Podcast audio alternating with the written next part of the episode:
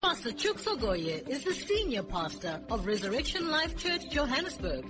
Pastor Chuks is a passionate teacher and preacher of the Word of God. He has been blessed by God with the uncanny ability and gift to explain and unpack deep and complex spiritual truths in very easy to understand and apply formats. He is the host of the radio broadcast programs Living the Life and Amazing Power of Woman. Over the years, Pastor Chuks has been actively involved in marketplace ministries. He is an entrepreneur and business consultant with an avid passion for raising other entrepreneurs and business leaders. Here is Pastor Chuks Ogoye. All right. Let me get into God's Word. I want to continue on the series that we have been on for a number of weeks now, pressing into God's glory to experience His goodness. We have been on the mandate God has given to us to explain the mysteries of the goodness of God to the body of Christ. And we have been sharing both in the midweek broadcasts and on Sunday services. We've been sharing as much as God gives us the grace and the revelation from His Word on the goodness of God, His character, why it's so critical for everybody to understand it. Not just in your head, but your heart gets it. Your heart gets it that God is absolutely good towards you. That His disposition towards you is that of goodness. Nothing else. Nothing else. One of the things that the devil has used to sabotage our faith, sabotage our experience on the earth, is a wrong perception of God. A wrong picture of God. And I've kept on saying it, that what you know about the character of God determines the experiences of the life of your life. And the things that you encounter from day to day, what you think about God. And interestingly, as many as we are, as different as our faces are, so is our understanding of the nature and the character of God. The more accurate our picture is, the more blessings that we can draw out from the presence of God. And we have been learning about that for a long time. And this year we are focusing on the glory of God. We're focusing on the glory of God, and we're still on the first letter in that acrostic, glory. We are unveiling the glory of God. Turn your Bibles with me. So today is part 8 of that series. Part number 8. 1, 2, 3, 4, 5, 6, 7, 8.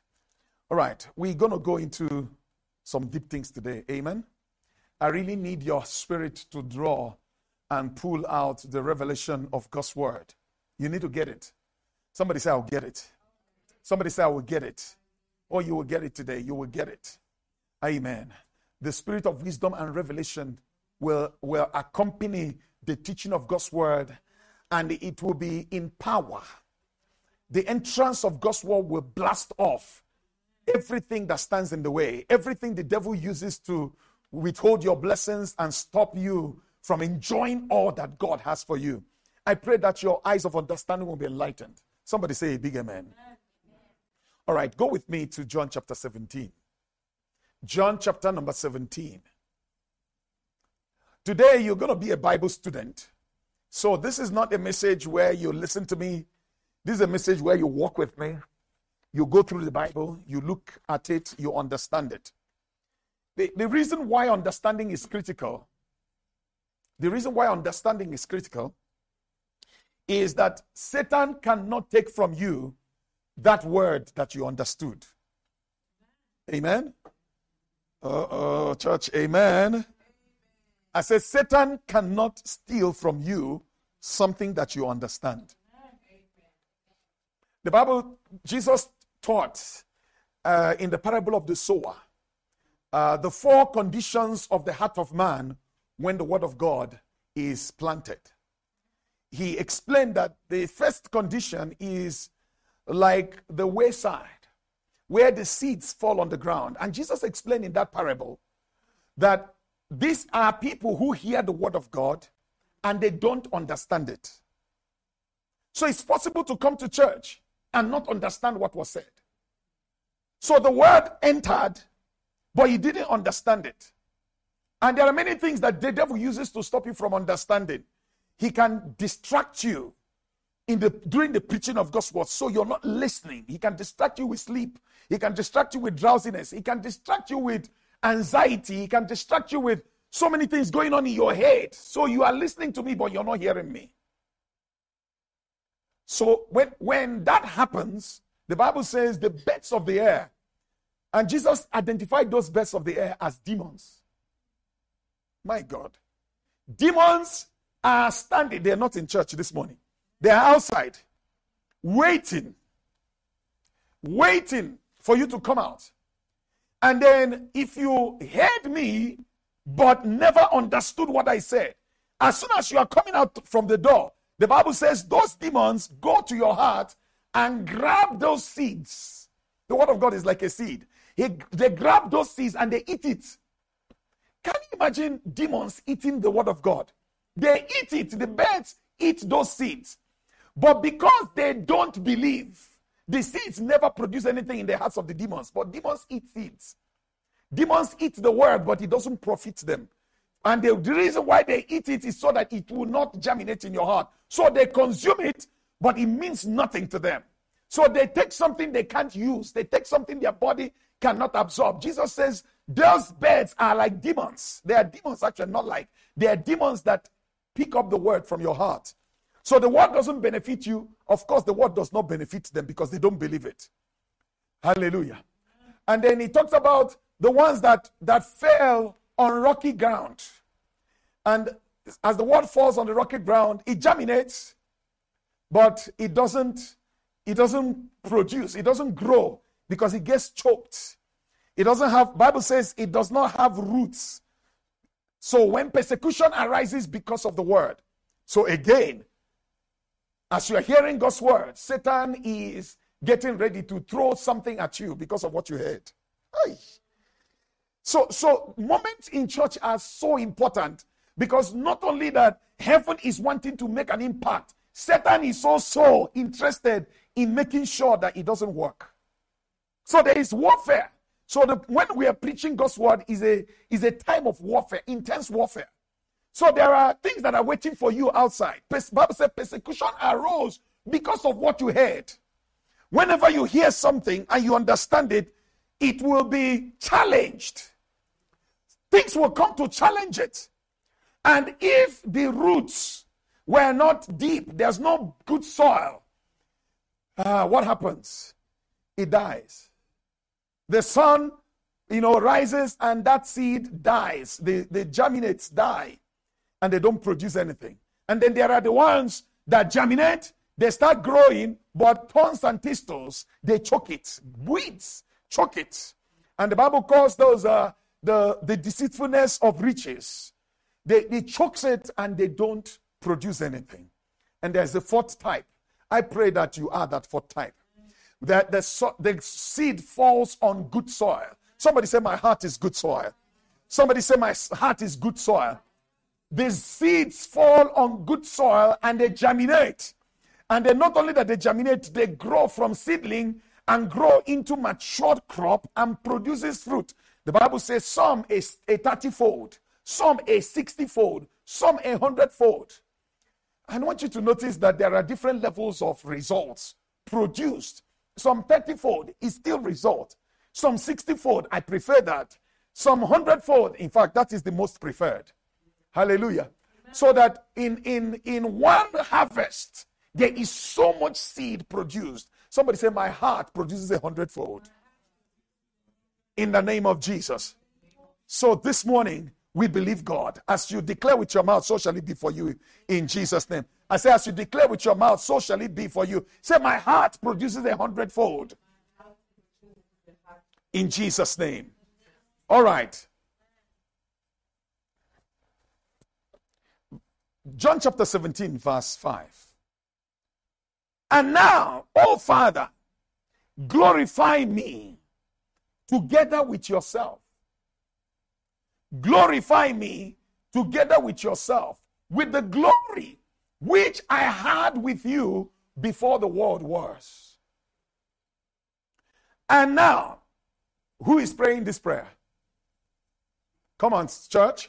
Who is praying this prayer? All right. If you have a Bible where the words of Jesus are in red, you will notice that it is in red. What we are reading this morning is in red. So Jesus is the one who prayed this prayer. He says, and now, O Father, glorify me together with yourself, with the glory which I had with you before the world was. All right, there are a number of things that we get from this place. I want to teach you God's word this morning, so I need you to really pay attention. See, from this verse, Jesus is suggesting that he had a certain glory before he became a man, right? There was a glory he had with the Father. And then the Bible said that he laid aside that glory. He dropped it. And then came as a man, born as an infant in Bethlehem, in a manger. He came as a baby, conceived in his mother's womb, and came through. He didn't have the glory he had with the Father. So he grew up in the earth. And as we have understood in the process of this series, that when Adam sinned in the Garden of Eden, Adam disconnected from the glory of God. Bible says, for all have sinned and come short of the glory of God. So when Adam sinned in the garden, he disconnected from glory. That suggested that when God created man, at the first time in the garden, man had glory. Amen. Amen? So when Adam sinned, he disconnected from that glory. Now something happened to that glory. That glory lifted from the earth. So the earth was without that glory on a permanent basis. So when Jesus came, he had glory in heaven. Then when he was coming, he laid aside that glory. He laid it aside and came as a man. And then, please pay attention, this is important. And as he came, he grew. Bible says he grew in wisdom and in stature, in favor with God and in favor with man. He rebuilt that connection that man lost. He restored it in the earth. It took him 33 and a half years to restore the frequency of glory in the earth. He did restore that frequency. He didn't have it when he came. He laid it aside and began to build it from ground up.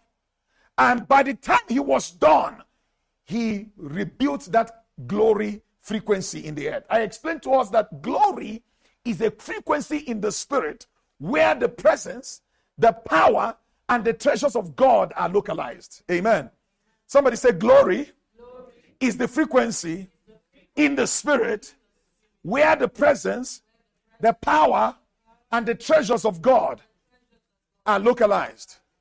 Right. So when Jesus came, he reestablished glory in the earth. God had made a promise in the Old Testament that he would do it. You know, when Moses said to God, show me your glory, because that glory was not resident in the earth. Man had sinned and the glory lifted. Moses was saying, show me your glory. And the prayer that Moses was asking, the prayer Moses was praying, was a very, very serious request he made of God. God looked at Moses and smiled. And then God said to Moses, I will show you my goodness. Amen. I will what? I will show you my goodness. What you are asking for, we are not yet going to be able to do it. But I'm going to show you my goodness. The goodness of God is the least expression of the glory of God. Hello. Please pay attention. The goodness of God is what? The least expression of the glory of God. God said to Moses, I'll give you the glory in a very small dose. I will give you my goodness. I will show you my goodness. Because the only person who is going to show you the full expression of my glory is the Son of God, is Jesus. And he is not here yet. So what you are asking for is you can't handle it. You can't handle it yet. So I'm going to show you my goodness. The goodness of God is the least expression of the glory of God. Write that statement down. The goodness of God is what? is the least expression of the glory of God. Hallelujah. So God revealed his goodness to Moses and the promise. And then God went on to say, as long as I live, the earth shall be filled with the glory of God. So Jesus came to fill the earth with the glory of God. And he succeeded. So we read in John chapter 17 this morning, as he is about to ascend, his job on earth is done. From John chapter 13, we start this. John chapter 13 is the last week of Jesus on the earth. From John chapter 13, the last week, 13 all the way to 21, covers the last week and the 40 days after he rose from the dead. So this is chapter 17 we're reading now. Jesus is about to go to the cross. And he prayed a prayer in the hearing of his disciples. And he said, Father, now verse 4, maybe you can back up to verse 4. He said, I have glorified you on the earth. I have finished the work which you have given me to do. What was that work? I have finished the work which you have given me to do. What was that work? The work of filling the earth with the glory of God. The work of making glory available once again for man. He says, I finished it. I have done that work. Now, Father, glorify me together with yourself, with the glory which I had with you before the world began. In other words, I am now committing myself into your hands. Fill me, my spirit, my soul, my body, with the same level of glory that I had before I laid it aside. And this prayer was answered. Somebody said that prayer was answered. Yes, Jesus prayed that prayer, and that prayer was answered. I want to show you something. Luke 22. Luke chapter 22, verse 69. That prayer was answered means that God restored him to that glory. Look at Luke 22, 69. Hereafter, the Son of Man will sit on the right hand of the power of God. Hereafter, the Son of Man will what? Will sit. Somebody say sit. Sit at the right hand of the power of God. That's where he came from. And he's announcing to his disciples, I'm going back there. I'm going back to that right hand of power. Right? Look at Mark chapter 16. Mark 16, verse 19. Mark 16, verse 19. He says, so then, after the Lord has spoken to them, he was received up into heaven and sat down at the right hand of God. He ascended and sat down at the right hand of God. So that prayer he prayed in John 17 verse 5, we see it fulfilled here. He went up and sat down. Somebody say he sat down. Somebody say he sat down. Now, this is important that you understand this. He sat down at the right hand of God as a man. As what? As a man. This is important. A man is sitting at the right hand of God. However, a glorified man. But he sat down as a man. This is important. So, in heaven right now, there is a glorified man sitting. Please put up that picture for me. There is a glorified man sitting. Now, all right. Can you see this picture? Do you recognize it? Yes. I've been using this picture to preach, but it's gotten better now. Can you see a king sitting there When you hear, please put me back on. When you hear someone say, I'm going to sit, just leave it on the corner there, thank you. When you hear, I'm going to sit at the right hand of God. When you see a picture, you expect to see two people. Are you with me? You expect to see what? Two people. The main person and the one sitting at his. Are you here? Yes. He said, I'm going to sit at the right hand of the Father. So you expect to see two people. You expect to see two people, but there's not two people. It's only one person. You will understand it just now. Let me show you. Colossians chapter 1. Colossians chapter 1. Let me show you. Colossians chapter 1 verse 15. Right. Are you with me? Say amen.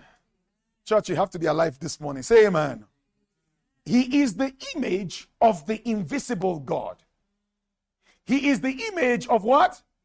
Somebody say invisible. Somebody say invisible. The firstborn of all creation. He is the image of the invisible God. First Timothy chapter 6. First Timothy chapter 6 verse 16. First Timothy chapter 6 verse 16.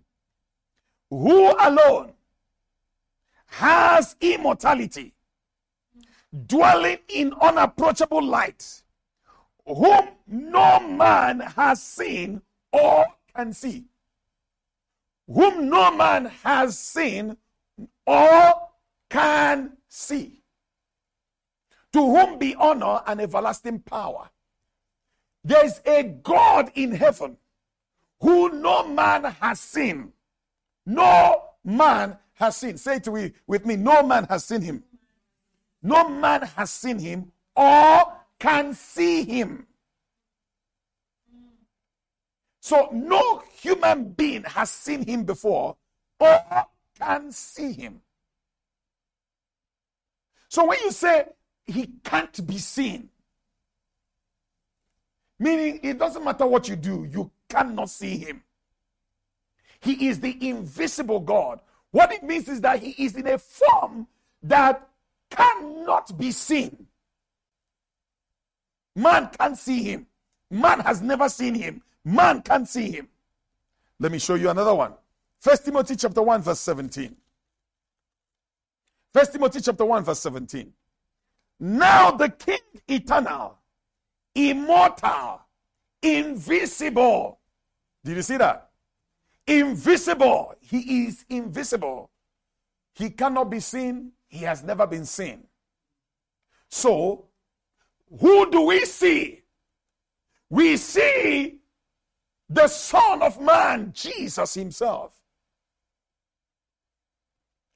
That's who we see. So put that picture back for me. So when he's sitting there, you can't see the Father. The Father does not exist in a form that man can see him. Man can't see the Father. He said nobody has ever seen him or can see him. The only one we can see is the Son of God, who is a man. So when you see the throne of God, it's only him you can see. Hallelujah. Now this is important to note that he's the only one you can see. You can't see the Father does not exist in a form that man can see him. He's invisible. So the only one we see is Jesus. And this is important. I explained to us in the series, in the past series, that part that goes to glory is him. Bible says, Jesus says, I am the way. So he made the way and he is the way. Hallelujah. And not only that he is the way, he is the one that is there. He went to glory as you. and he went to glory for you. This is important. He went to glory as you, and he went to glory as for you and as you. So, the person you see there, please enlarge the picture again. The person you see sitting there is the Son of God. But can I also tell you that it's not just the Son of God, it's you too. Hallelujah. It's you too. Because you are in Christ.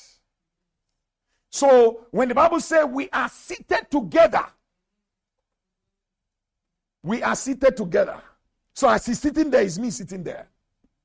This is very important that you understand it. Hebrews chapter 2. It's important that you understand what I'm sharing this morning. Hebrews chapter 2. I read at verse 6. But one testified in a certain place, saying, what is man that you are mindful of him? Or the Son of Man that you take care of him? You have made him a little lower than the angels. And you have crowned him with glory and honor, and set him over the works of your hands. You have put all things in subjection under his feet. Somebody say under his feet. Somebody say under his feet. For in that you put all in subjection under him, he left nothing but is that is not put under him. But now we do not yet see all things under him. So he's talking about man, me and you. And he's saying that he has put everything under his feet. However, in our everyday life, when we look, we don't see everything under his feet. But, verse 9, but we see Jesus.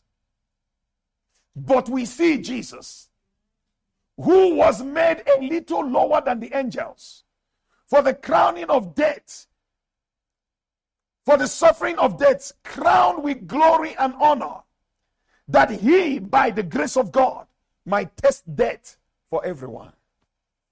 So, something is going on, and that's my message this morning. Put that picture back for me. All right. Now, this is Jesus sitting there at the right hand of God. And we've explained that the Father cannot be seen. So you can only see him, Jesus, sitting there. But as he's sitting there, it is also you sitting there. So there is, please hear this, there is two aspects of you. There is a you that is walking towards glory, and there is a you that is in glory. There is a you that is walking out and pressing to access that dimension and sit there. There is a you that's already sitting there. Now, God says, when I got born again and I came into Christ, I'm already sitting there in the realm of the Spirit. I'm sitting there at the right hand of God. Somebody say, I'm sitting at the right hand of God. I'm sitting there now, far above principalities and powers. I'm sitting there. I'm sitting at the right hand of God. However, my mind, my conscious mind and my subconscious mind has to agree with that fact that I'm sitting there.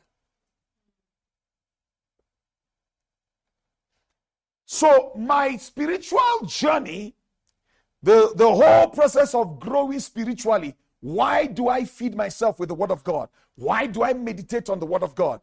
Is to take the picture of what God has made me and internalize it so that I can start seeing myself, the place that God put me. So that I can start seeing myself at a subconscious level the way that God said I am. This is what our journey is about, to get a picture of us sitting right there at the right hand of God and accessing the privileges and the powers of that position, because that's where we are seated. Let me show you. Acts chapter 2. Acts chapter 2. You will understand it. Don't worry. It's my job this morning to bring you understanding. Amen? And because when you understand it and get it, it can never be stolen from you. And it will produce fruit in your life. All right. Look at Acts chapter 2. Verse 34. For David did not ascend into heavens, but he himself said, the Lord said to my Lord, sit at my right hand till I make your enemies your footstool. Sit at my right hand till I make your enemies your footstool. Now, we know this scripture came from Psalm 110, and it was a prophetic declaration that David was allowed by God to see what was going on in heaven. He said, the Lord said to my Lord, sit at my right hand till I make your enemies your footstool. Now, hold on. The statement, till I make your enemies your footstool, is suggesting that it's something that's going to be done in the future. Can you get it? It's suggesting that it's something that's going to be done in the future. Till I make your enemies your footstool. So that event is going to happen in the future. But didn't we read in the Bible that Jesus had already given us the victory? And he has already brought everything in hell, all the enemies of God, under his footstool. So what is going on here? Is it done or is it not done? Is it finished or is it not finished? The answer is that it is what? Finished. It is finished. So when we come into Christ, we are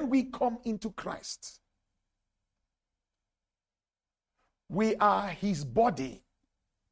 He is the head, and we are his body. Remember, he said, I will make your enemies to be your footstool. You know what a footstool is? A stool that you put your feet on. So what part of the body is placed on the stool? The feet. What part of the body is placed on the stool? Please go with me. The feet. All right. Who is the feet?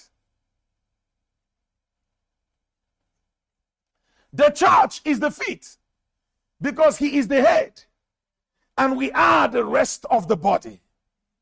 So the feet is the church. Something is going on here. You will understand it. Acts chapter 9.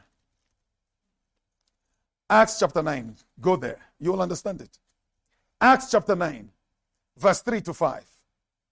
Look at what the Bible says. Acts chapter 9. As he journeyed, he came near Damascus, and suddenly a light shone around him from heaven.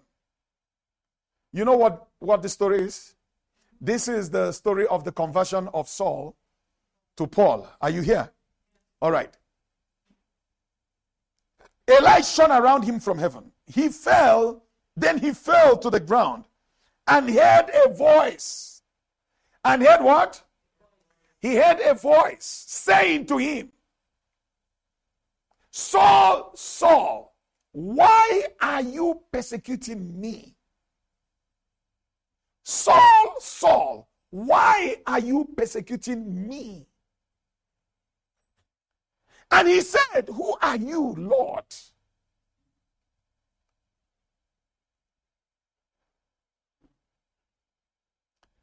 And Jesus answered him And the Lord said to him, I am Jesus, whom you are persecuting.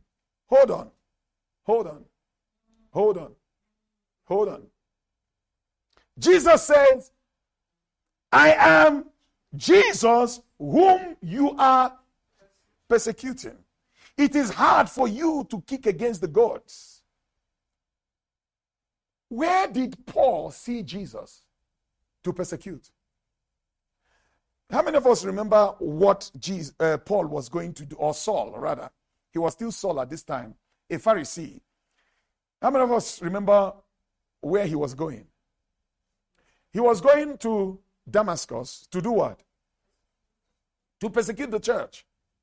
There were Christians in Damascus who he wanted, he got permission to go and kill them. He got permission to go and execute them. This guy was a terrorist. This guy was a murderer.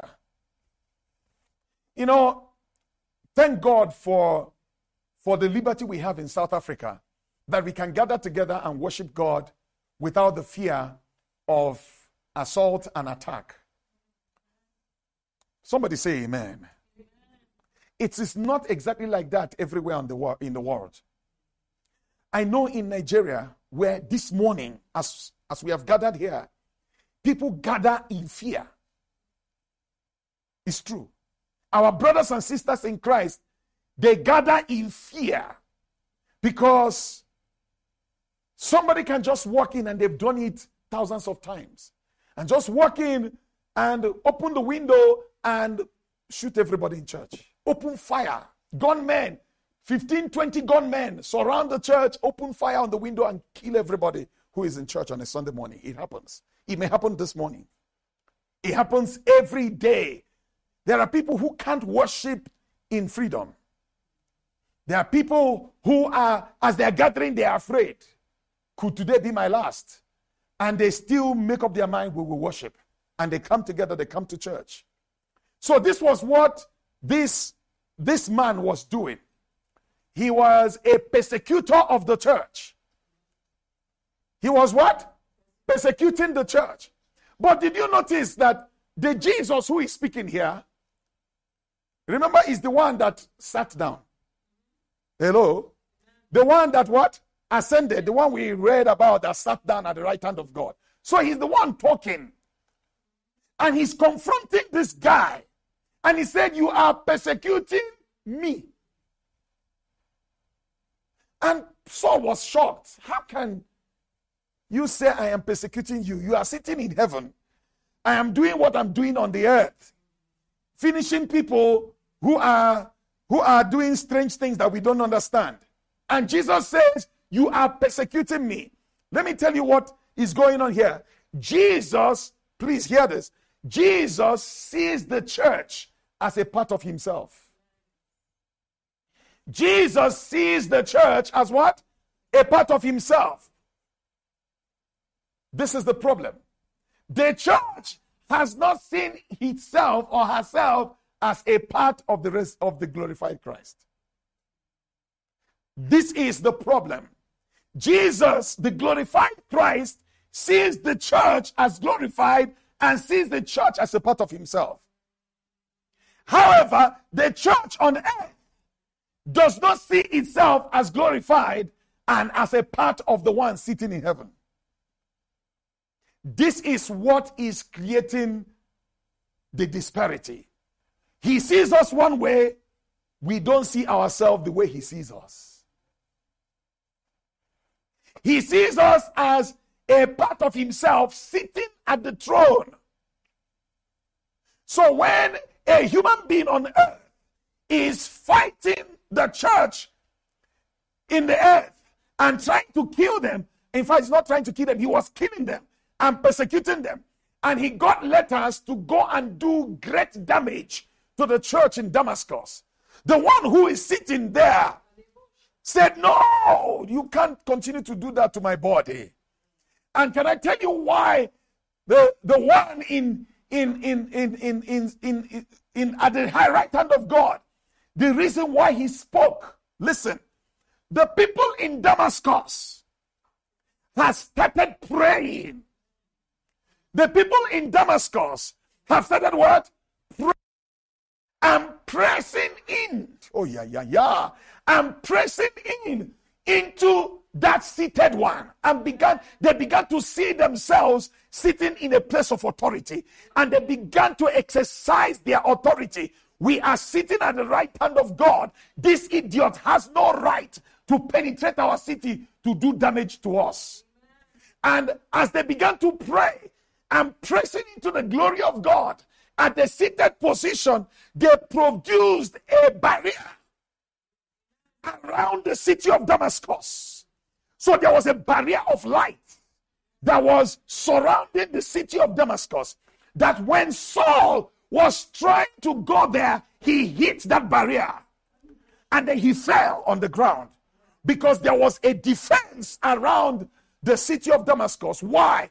Because the believers in the city of Damascus had pressed into the glory, and they began to see themselves as sitting at a position of authority. When they began to see themselves in that position, please hear what is going on. Their picture of themselves aligned with the picture that God had of them. Miracles began to happen in the earth. Oh, yeah, yeah, yeah, yeah. When the picture of the people in the earth aligned with the picture that God had of them, a miracle began to happen in the earth. This persecutor of the church could not get into their city. Jesus had to speak and identify with the people who have identified with him. I am saying something this morning.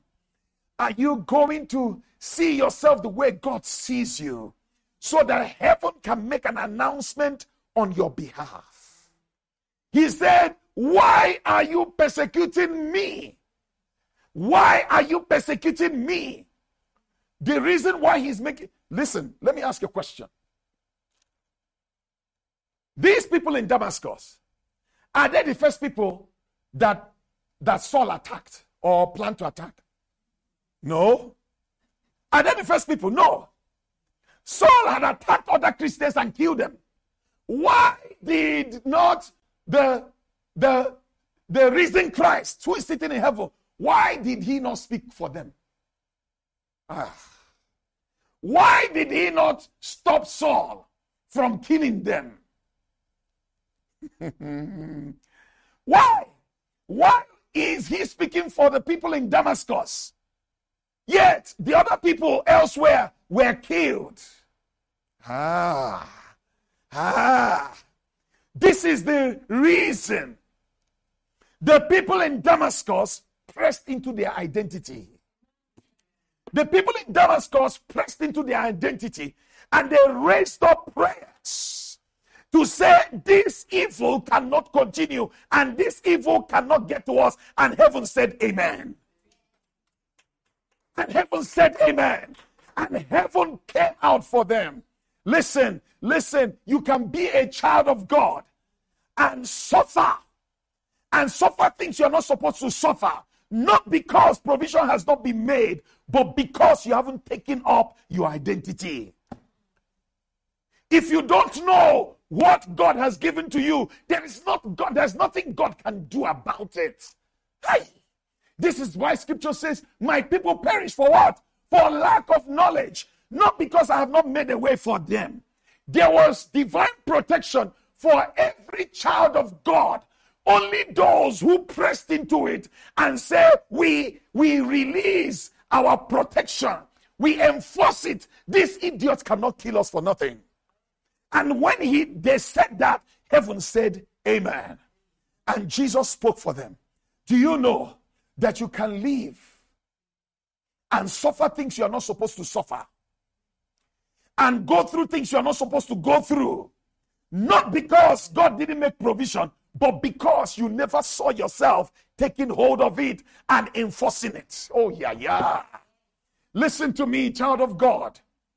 There is provision made already for you sitting at the right hand of God, where all authority emanates, where all authority in heaven and on earth emanates, where all provision is localized at the right hand of God. But until I see myself there, I cannot download and I cannot experience those things in the earth. This is our job. This is why you can't play with church no more. This is the reason why you can't just play attending church and play with your Bible. Because the truth is this, that Satan is out to destroy. There are still souls in the earth today. There are still wicked and unreasonable men who want to terminate your life, who want to come after you and get rid of you. Yes. See, there were three key people in the early church that Jesus raised to have leadership in the church. These three men were who? Peter, James, and John. Hello? Peter, James, and John. Let's say together, Peter, James, and John. These three men, Jesus trained them specially. Jesus took them to experiences that he didn't take the other three. The other 12 minus 9, 1st minus 3, 9. The other 9, he did not bring them into those experiences. These three, he trained them specially. And he walked with them. When he was standing on the cross, when he was hung on the cross, if you remember that incident on the cross, just before he died, he called out to John. John is one of the three. He called out to John. And he said to John, "Behold your mother." And he said to the mother, "Behold your son." So he handed over his mother to John. "I'm about to die. John, look after my mother for me." He handed over his mother to John. He handed over the church to Peter. When, if you remember, after Peter denied Jesus, and Jesus rose from the dead, in one of those instances when he made himself known to his disciples, he came to Peter. And he said to Peter, "Feed my sheep." "How much do you love me, Peter?" Peter says, "You know I love you. I may have made a mistake, but I love you." He handed over the church to Peter. In Acts chapter 12, we read a story that the Jews gathered together and they arrested James and they killed James. One of the three. They killed James. The Bible said they chose certain of the church, not everybody, certain of the church. James was killed. When James was killed, was Jesus sitting on the throne or not? He was. How come James got killed? So when they saw that he pleased the Jews, they went and grabbed Peter. They grabbed Peter and put him in jail. And they determined to kill him. But because there was a festival, they said, "No, we will kill him after the festival." When they put him in jail, the church realized what was going on. They've killed James. They will kill Peter. Next, they will take John and kill him. And the moment they kill these three men, the foundation of the church is completely impacted negatively. The Bible says the saints of God realized what was going on. What did they do? They began to pray. They began to pray and they said, "No, Peter must not die." They began to press in, "No, Peter must not die." And as they began to pray, something miraculous happened. Something miraculous happened. Peter was in jail, sleeping. And as the people of God prayed, what was happening in that time of prayer in the spirit?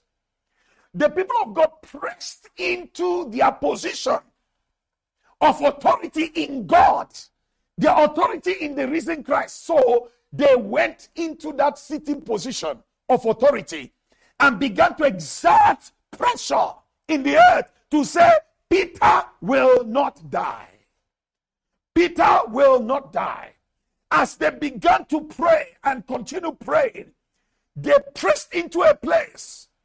And the Bible says an angel was discharged. An angel was discharged. Who released that angel? The risen Christ. Remember that the risen Christ, the Bible says he has all authority in heaven and on earth. Their prayer caused the risen Christ to release that angel.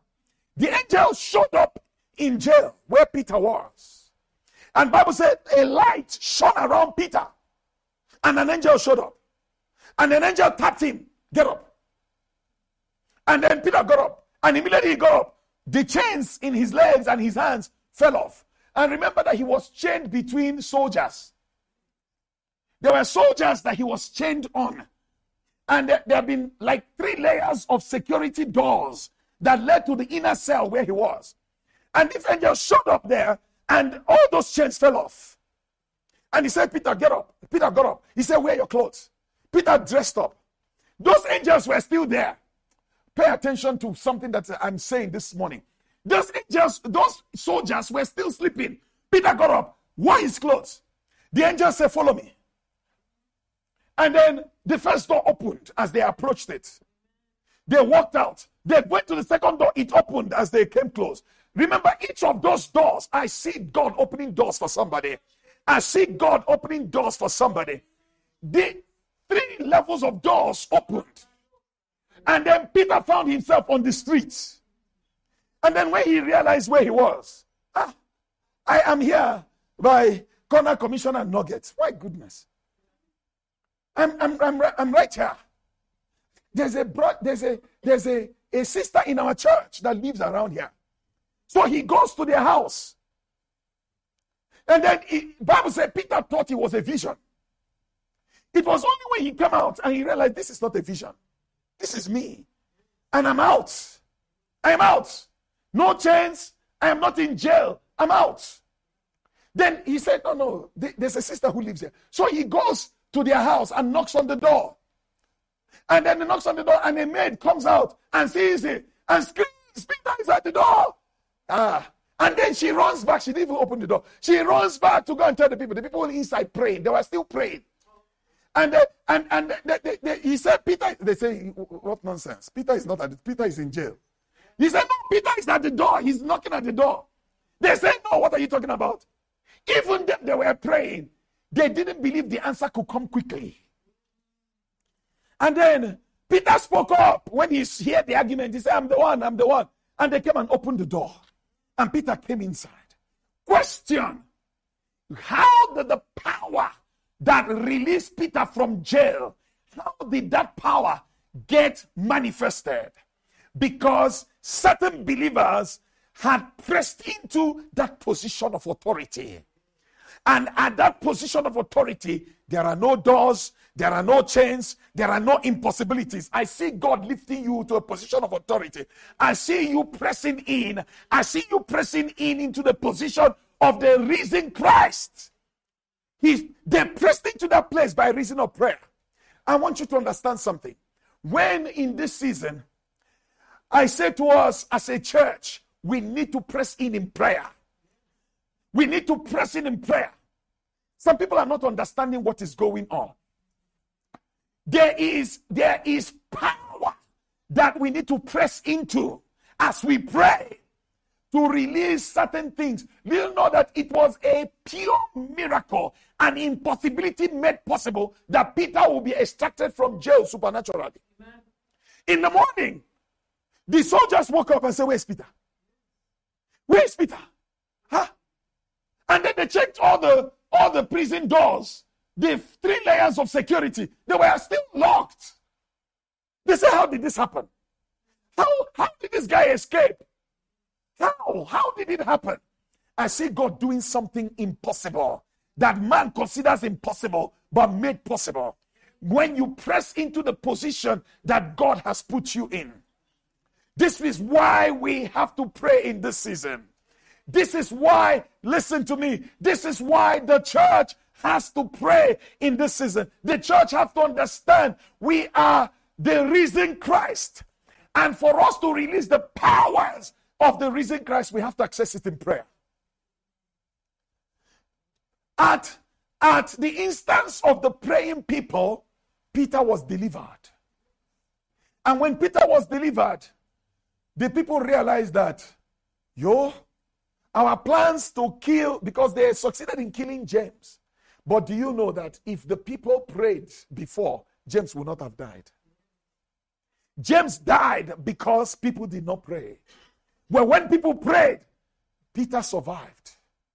I declare in the name of Jesus, whatever it is that Satan hit before, he won't hit it again. I said affliction will not arise a second time, because you will arise and press into your identity and release your authority in the name of Jesus. There are many things we are going through and we are suffering that is unnecessary. The only reason why it's happening is because we haven't seen ourselves the way he has seen us. He saw the church as a part of himself. Have you seen yourself as a part of the glorified Christ? This is what this message is about. Your picture of you has to change. Say my picture of me has to change. You got to see yourself as the risen Christ. This is only possible via the vehicle of prayer. You didn't hear what I said. It is only possible via what? The vehicle of prayer. It is only in prayer that the eyes of your understanding are enlightened to see yourself the way God sees you. So if you choose not to pray, then don't complain when the devil hits you in the way he's not supposed to hit you. If you suffer things that Jesus Christ has already paid for, that you shouldn't suffer. It is not his fault. It is your fault for not accepting what he said about you and pressing into it. I refuse to be undercut by the devil. I refuse to be shortchanged by the devil. Somebody say, I will pray. Somebody say, I will press into glory. Oh, yes. Oh, yes. Do you know that deliverance that Peter experienced, that deliverance that he experienced and got out of jail? Do you know that there is wealth and riches that is for you, but Satan has locked it in jail? You need to press in and open the door for that thing to come out to you. Oh, yeah. Do you know there are blessings that Satan has locked up in jail, and he has held it, and you are going without? If you will pray, it will be released to you. It will be released to you. Thank God for the people who were praying. The Bible says, unceasing prayers, it was a 24-hour prayer chain, was raised by the children of God to say, Peter will not die in jail. We will get him out. We will take our position of authority and we will resist this murderous spirit that wants to take out our leader. And as they stood and took that position of authority at the right hand of God, they were able to exercise that authority and release that angel that came through. There are angels that are waiting to be released for you. Oh, you didn't hear what I said.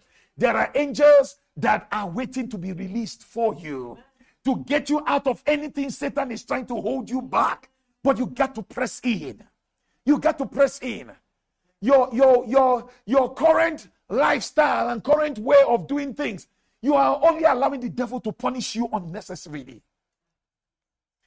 Satan is taking advantage of you unnecessarily. You are carrying that burden unnecessarily.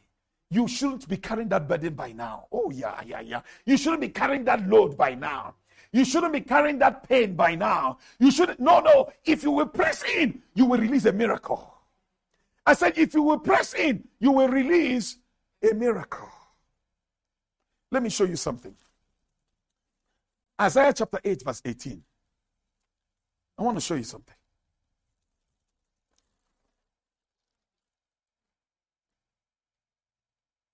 See, he says in verse 18, here am I. And the children whom the Lord has given me, we are for what? Signs and wonders in Israel.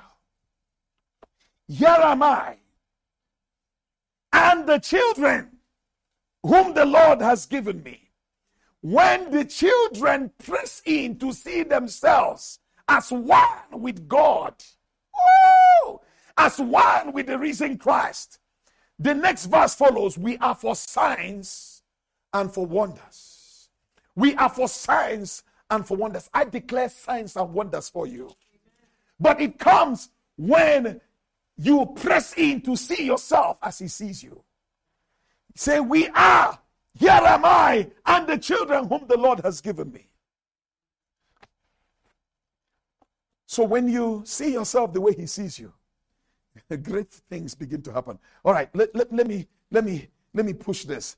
Ephesians chapter 2. Ephesians chapter 2. Ephesians chapter 2, verse 4. Look at this. Ephesians chapter 2, verse 4. Aye. But God, who is rich in mercy, because of his great love with which he loved us, even when we were dead in trespasses. I want you to notice the language. When we were, somebody say where. Where means past tense. Where means what? When we were dead in trespasses, meaning we are no longer dead. We are no longer what? Dead in trespasses. So when people say, I am a sinner saved by grace, that's nonsense. I am a sinner saved. You are not a sinner saved by grace. You were a sinner saved by grace. You are no longer a sinner. It's either you are saved or you are not. You can't say I'm a sinner saved by grace. If you are saved, you are not a sinner. And if you are a sinner, you are not saved. Are you still here? So we were dead. We are no longer dead. He has made us alive. So we are no longer dead. Somebody say, I'm no longer dead. No, we are made alive together with Christ. Did you see that? He made us alive together with Christ. So when Christ was raised from the dead, all of us were raised from the dead. By grace, you have been saved. Verse 6. Verse 6. Go there, go there. You need to see it. And raised us up. Did you see that? And raised us up together. And made us sit together in the heavenly places in Christ Jesus. He raised us up together and made us sit together in the heavenly places. People say, with Christ Jesus. Please look at your Bible. Please put that scripture on the screen. Look at your Bible. Is he in or with? In, not with. Meaning, put that picture back for me. Is he Christ Jesus sitting there? That's you, in. You are in that structure that is sitting on the seat there. You are not with him. You are in him. You are in him. So it's you sitting there. Your mind has to get it. I am seated together with Christ in heavenly places, far. Somebody say far. Far above principalities and powers. Far. Very far above everything Satan has to put together. One day I got a revelation of that scripture. I was flying in an aircraft. One of those aircrafts where, it's a small aircraft. Think like a 14 or 20-seater aircraft, a propeller aircraft. And those aircraft, they don't fly very, very high. It's about 10,000 feet above sea level that they fly. So when you're in that aircraft, it's very, very turbulent. It's very uncomfortable flight. So you feel all of that movement in your tummy. But the interesting thing about this aircraft is that when you look from the aircraft, you can see human beings on the floor. Very far. You see them as tiny little ants. I was seeing them in the aircraft. And you see these small things and see people carrying things on their head, but they're like that on the floor. And while I was watching this, the Holy Spirit said, this is what it means to be far above. The Spirit of God said to me, imagine one of those people taking a sling or a catapult and trying to shoot at you or throwing a stone at you. From where they are, they can never get to you. They can never get to you. You are too far above them for them to get to you. Bible says you are seated together in heavenly places in Christ Jesus, far above all principalities and powers. Everything Satan can put together is, you are so far above it, it doesn't get to you.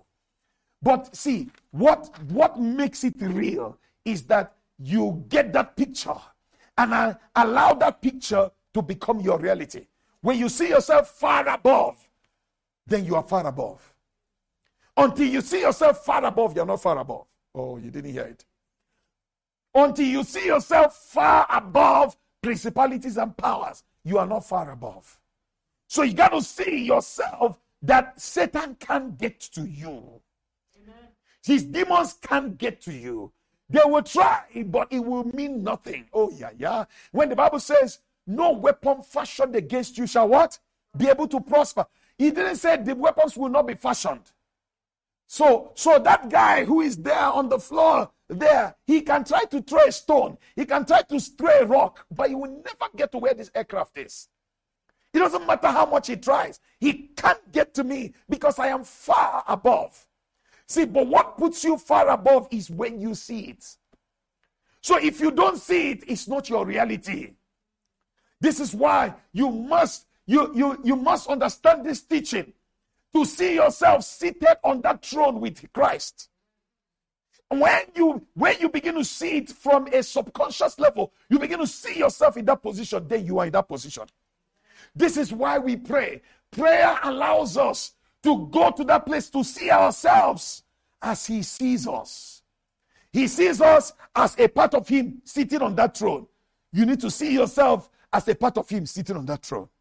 Look at it, He says, and raised us up together and made us sit together in the heavenly places in Christ Jesus. So it's not your reality until you see it. It is your seeing it that makes it your reality. Hallelujah. Let me show you another one. Romans chapter 8. Your greatest prayer is, Lord, open my eyes to see. To see me as you see me.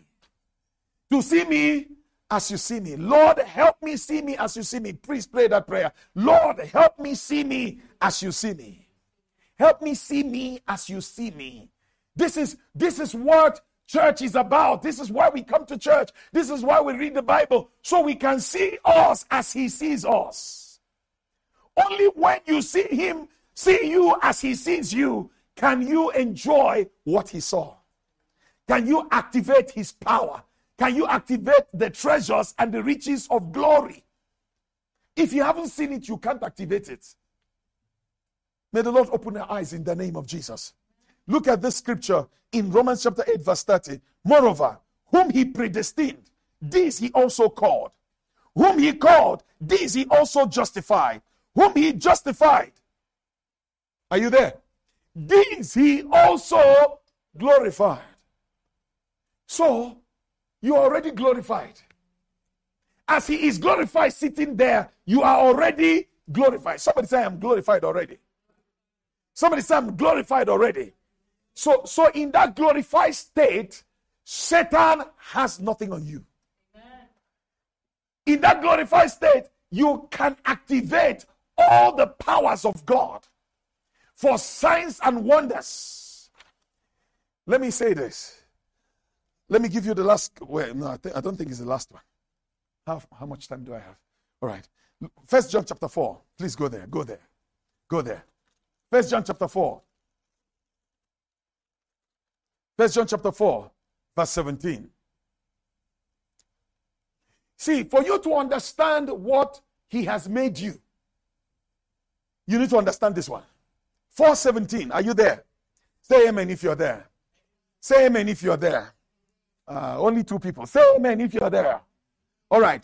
Love has been perfected among us in this, that we may have boldness in the day of judgment, because as he is, not as he was, as he is, so are we in this world. Please put that picture back for me. As he is, so are we in this world. He is seated on the throne. As he is, so are we in this world. The question is, how is he? Because if you don't know how he is, you can never know how you are. As he is, so are we in this world. This is the problem of the church. The church does not know how he is. So if you don't know how he is, you can never know how you are. But as he is, so are we. How is he? How is he seated right there? How is he? That's our journey in the next few episodes. How is he? Because if I see him how he is, then that's how I am. As he is, so am I in this world. See, put that picture up big for me. How is he right there? How is he right there? Romans chapter 6. I want to show you one of the things that he is as he is there. No, still put the picture for me.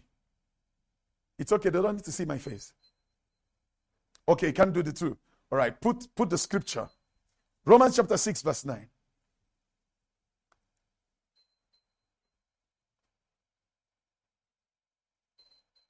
Please help me. That alarm is distracting me. It's somewhere there. Thank you. Romans chapter 6, verse 9. Knowing that Christ, having been raised from the dead, dies no more. Knowing that Christ, having been raised from the dead, dies no more.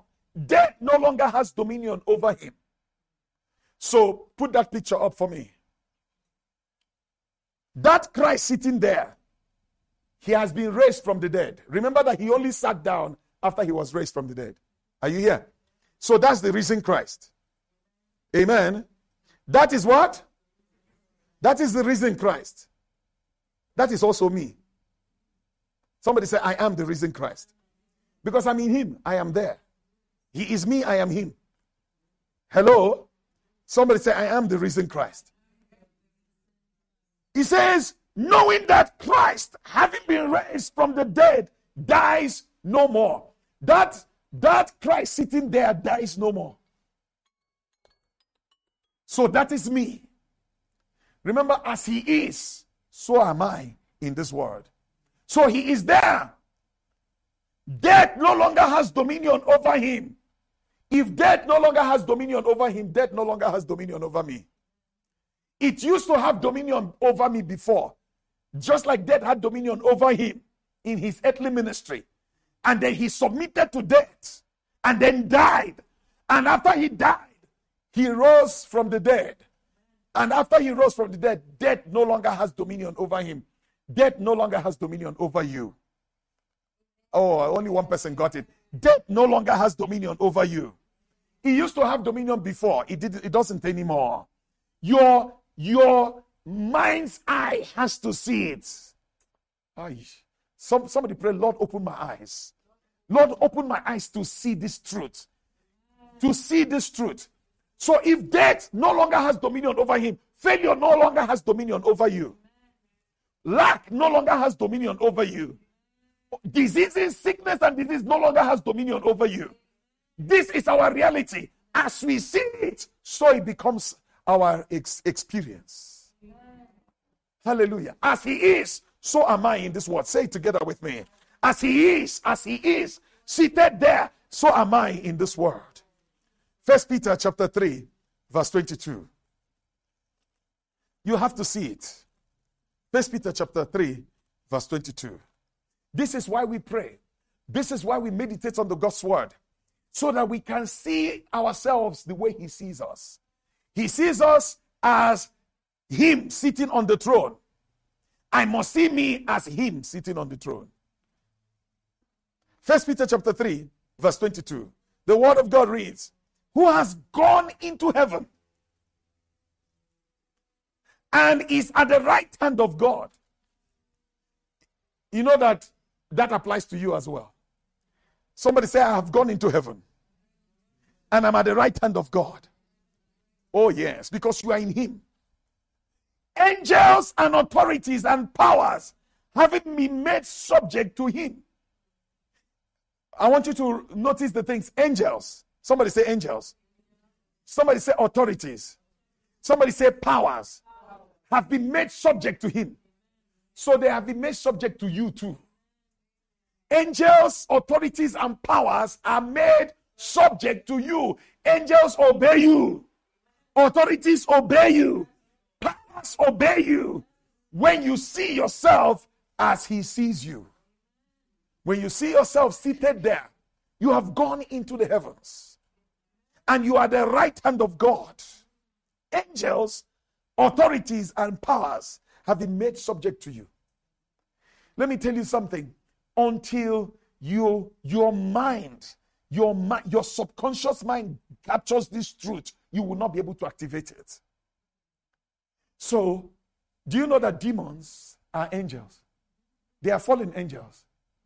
Hey, demons are what? So a demon oppressing you, he is taking advantage of you because you don't know. A demon oppressing you is doing so because what? You don't know. You don't know. When you know, it stops immediately. Because that knowledge is what catapults you to position you where you ought to be. Just seeing it. This is why that revelation is critical, to see you as he has seen you. Somebody say, I am seated at the right hand of God. Yes. Yes. So not only that I see myself there, the moment I see myself there, the angels also see me there. Oh. The moment I see myself there, they see me there. And once they see me there, they respect it. So until you see yourself there, they don't see you there. They know you're there, but they know you don't know. They know you don't know. So because they know you don't know, they attack you. Because they know that you don't know, they hold your money. Because they know you don't know, they hold your health. Because they know you don't know, they threaten you with death. You didn't hear what I said. Satan comes to tell you you're going to die. He is only saying that because he knows you don't know that death no longer has dominion over you. So that voice that you're hearing, you're going to die, that voice is only arising because you don't know that death no longer has dominion over you. Do you know this is why scriptures teach us, for the believer, death is a choice. Did you hear what I just said? For the believer, death is what? It's a choice. If you don't want to go, you say no. I know what I'm talking about. I have faced death so many times. I say, get out, I'm not going. It's a choice. And see, what weakens our resolve to resist the devil is when you think that death is imminent or forced on you. Is the inevitable end of everybody. It's not true. It's not true. You can look death in the face and say, get out, get back, go. It's not time. I'm not coming. Hallelujah.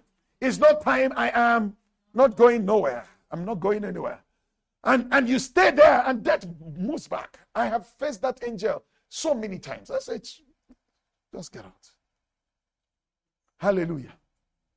Somebody said, death no longer has dominion. Now, I want you to understand what that means. What that means is that it's not loading it over you. You are not helpless in its presence and says, you must follow me. You can only say, you must follow me, when he has dominion over you. You must follow me. Then you follow him. No. If you know that he has no dominion, follow you to where? Get out of here. Follow you to where? I'm not following you. Hallelujah. You know, if you are employed, yes, your employer has certain authority over you, but your employer has no dominion over you. Hello? Your employer has what? No dominion over you. Yeah. You can wake up tomorrow and say, I quit. I am not working here anymore. You can't say that. I quit. And they can't force it. So dominion is when somebody has complete control over you and say, as I say it, you must do it. No, you have a choice. You can say, I'm not working here anymore. And then you leave. And in fact, you can get up now and go. What is he going to do? Death has no dominion over you. Sickness has no dominion over you. Lack has no dominion over you. Are you hearing what I'm saying? Or your mind's eye has to see it. And let me tell you what is going on. You see, I said it at the beginning of this message. There are demons that are waiting. They know what I taught you today. So they're going to test you. They're going to test you. Did you understand what they said?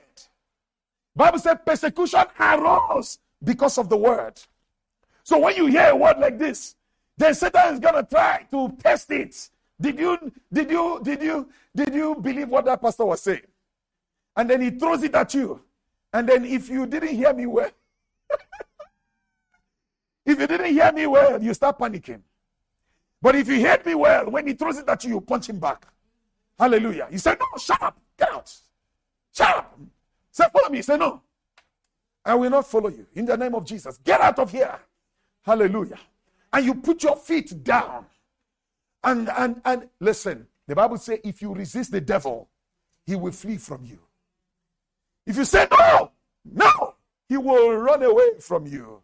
He can't sustain an attack when he is effectively resisted. Write that statement down. He cannot sustain an attack when he is effectively resisted. So your part is to know the truth and stand on that truth. And tell that devil, I will not bow down to this sickness. This symptom in my body is a lie. Ah, do you know that the reason Christ sitting on that throne, please put that picture for me. You see where he is sitting? He's not in that place. That's you sitting there. That is far above all sickness and all disease. Somebody say a big amen. That is what? Far. Somebody say far above. Far above all bodily anomalies. That body he has there, that body cannot take on sickness.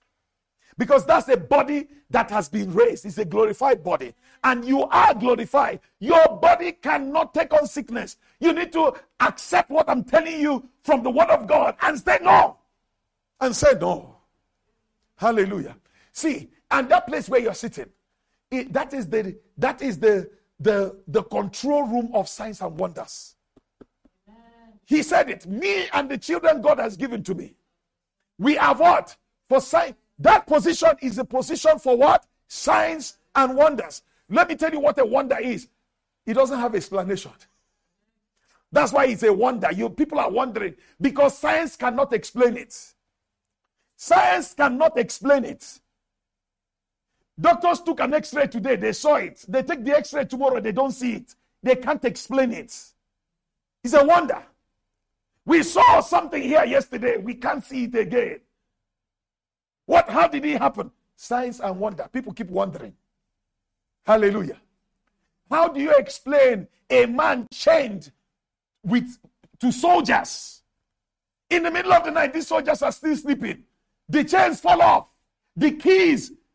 When they wake up in the morning, the padlocks are still locked. But the man is no longer there. How do you explain that? They check the doors. It's not like somebody broke in. The doors were not broken in. The padlocks are still locked on the doors. But the man is no longer in this room. Gate 1, gate 2, gate 3. The people are in shock. How did this happen? How did he escape? Signs and wonders. Hallelujah. Somebody, this week, a miracle of sign and a wonder is breaking out in your life in the name of Jesus. It's breaking out in your life. They're trying to explain it. They can't explain it. Well, how did this guy get out of this place? The soldiers, the chain, One part of the chain is still in the hand of the soldiers.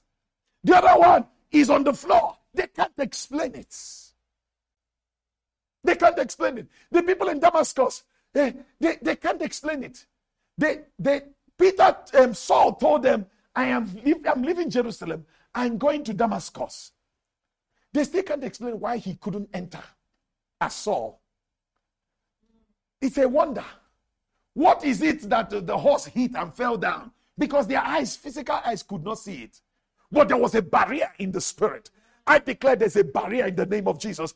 Every assassin on assignment against your life, against your marriage, against your finances, there's a barrier in the mighty name of Jesus. They hit that barrier and they fall down. And they can't explain it. Why can we not get this person? Signs and wonders. Somebody say, I am a child of signs and wonders. Oh yes, everything about you, listen to me, everything about you must have the mark of signs and wonders. Everything about you. Everything. That is the hallmark of the faith we subscribe to. Miracles. How do you open a highway in the Red Sea? And people will pass. And then after they pass, the Red Sea is closed up and then there's water again. And then you come and tell somebody, there was a highway here. The person says, you're mad. Where can you say there was a highway here? But there was a highway there. Somebody says signs and wonders. This is what happens from that position. I need to see it clearly. You need to see it clearly. This is where you're seated. Hallelujah. Finally, this morning, 2nd Corinthians chapter 3, verse 18. 2nd Corinthians chapter 3, verse 18. Let me round it up. And then we are done. Please, can you bring me the communion elements? 2nd Corinthians chapter 3, verse 18. It says, but we all, with unveiled face. With what? Unveiled face. In other words, a face that has no veil. With unveiled face, beholding as in a mirror the glory of the Lord. The glory of the Lord. And are being transformed into the same image from glory to glory, just as by the Spirit of the Lord. So if you, please, can you help me put up that picture again, please? Put it up again for me. Make it full. Look at that. We are with unveiled face,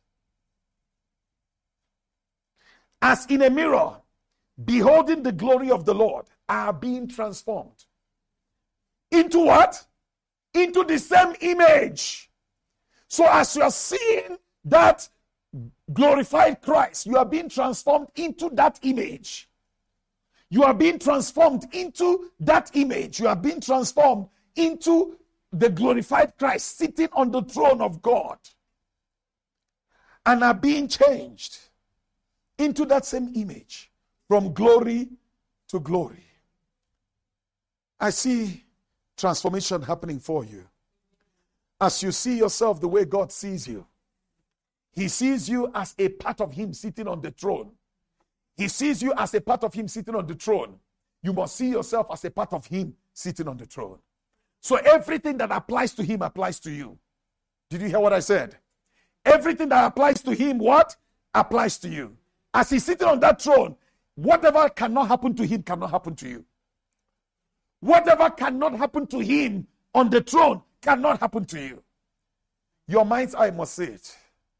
You will meditate on God's word. You will listen to this message again and again. And the Holy Spirit will show you sitting at that highest level in glory. And then as you begin to see yourself there, you begin to access the resources that belong to that dimension. In that dimension, all things are possible. You didn't hear what I said? When you are sitting on that throne, anything is anything. Everything is possible. Anything is possible when you're sitting on that throne. And I see you sitting on that throne. And I see you see yourself sitting on that throne. In the mighty name of Jesus. Can I have the communion? This morning, we are partaking of the Lord's table. Please pass the cup and the bread to everybody.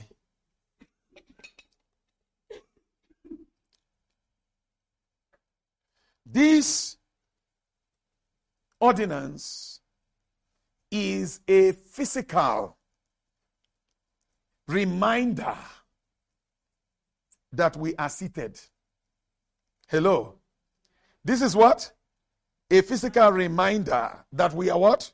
Seated together with him in heavenly places. Because he could only sit there after he sacrificed his body and shed his blood. So he says, do this in remembrance of what I did for you. So every time you do this, you identify with his death and with his resurrection. This is why he asked us to do this regularly, to as a reminder that we are seated. Please put that picture back for me. As a reminder what? That we are seated. That this is you sitting there. He said to us, do this often to remind yourselves that I have done it for you. So that body that you have now, it was broken for you so that yours will not be broken. His blood was shed so that yours will not be shed. Amen? He took your place. He went as you. He gave up that body so that you can partake of that body now he has. The one that he's using to sit on the throne is your reality. So as we partake this morning, I want you to declare to the Lord that in this month of March, my eyes of understanding are enlightened, that I get a revelation and I see myself sitting with him in heavenly places above everything Satan and everything any demon in hell can come up with. I see myself. I access revelation. I access understanding. By supernatural means, I see me as he sees me. I see me as he sees me. He sees me as a part of him sitting. I see me as a part of him sitting. Lord, I thank you for what you did for us on the cross.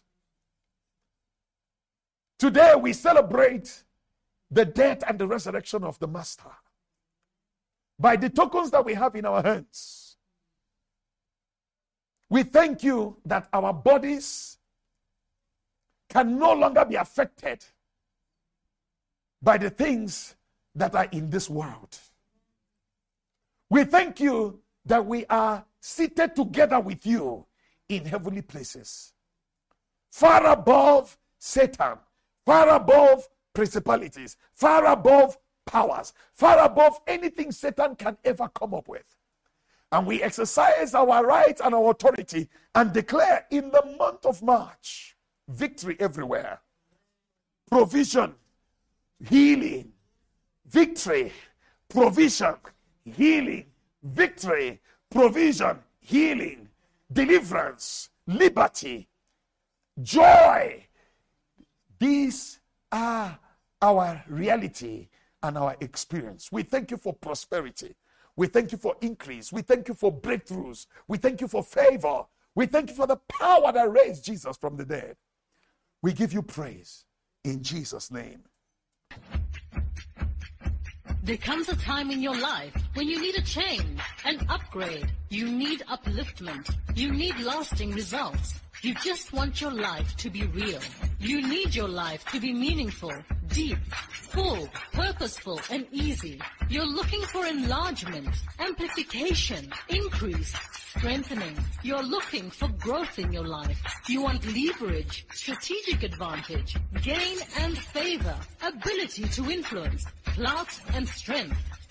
Join us at Resurrection Life Church every Sunday.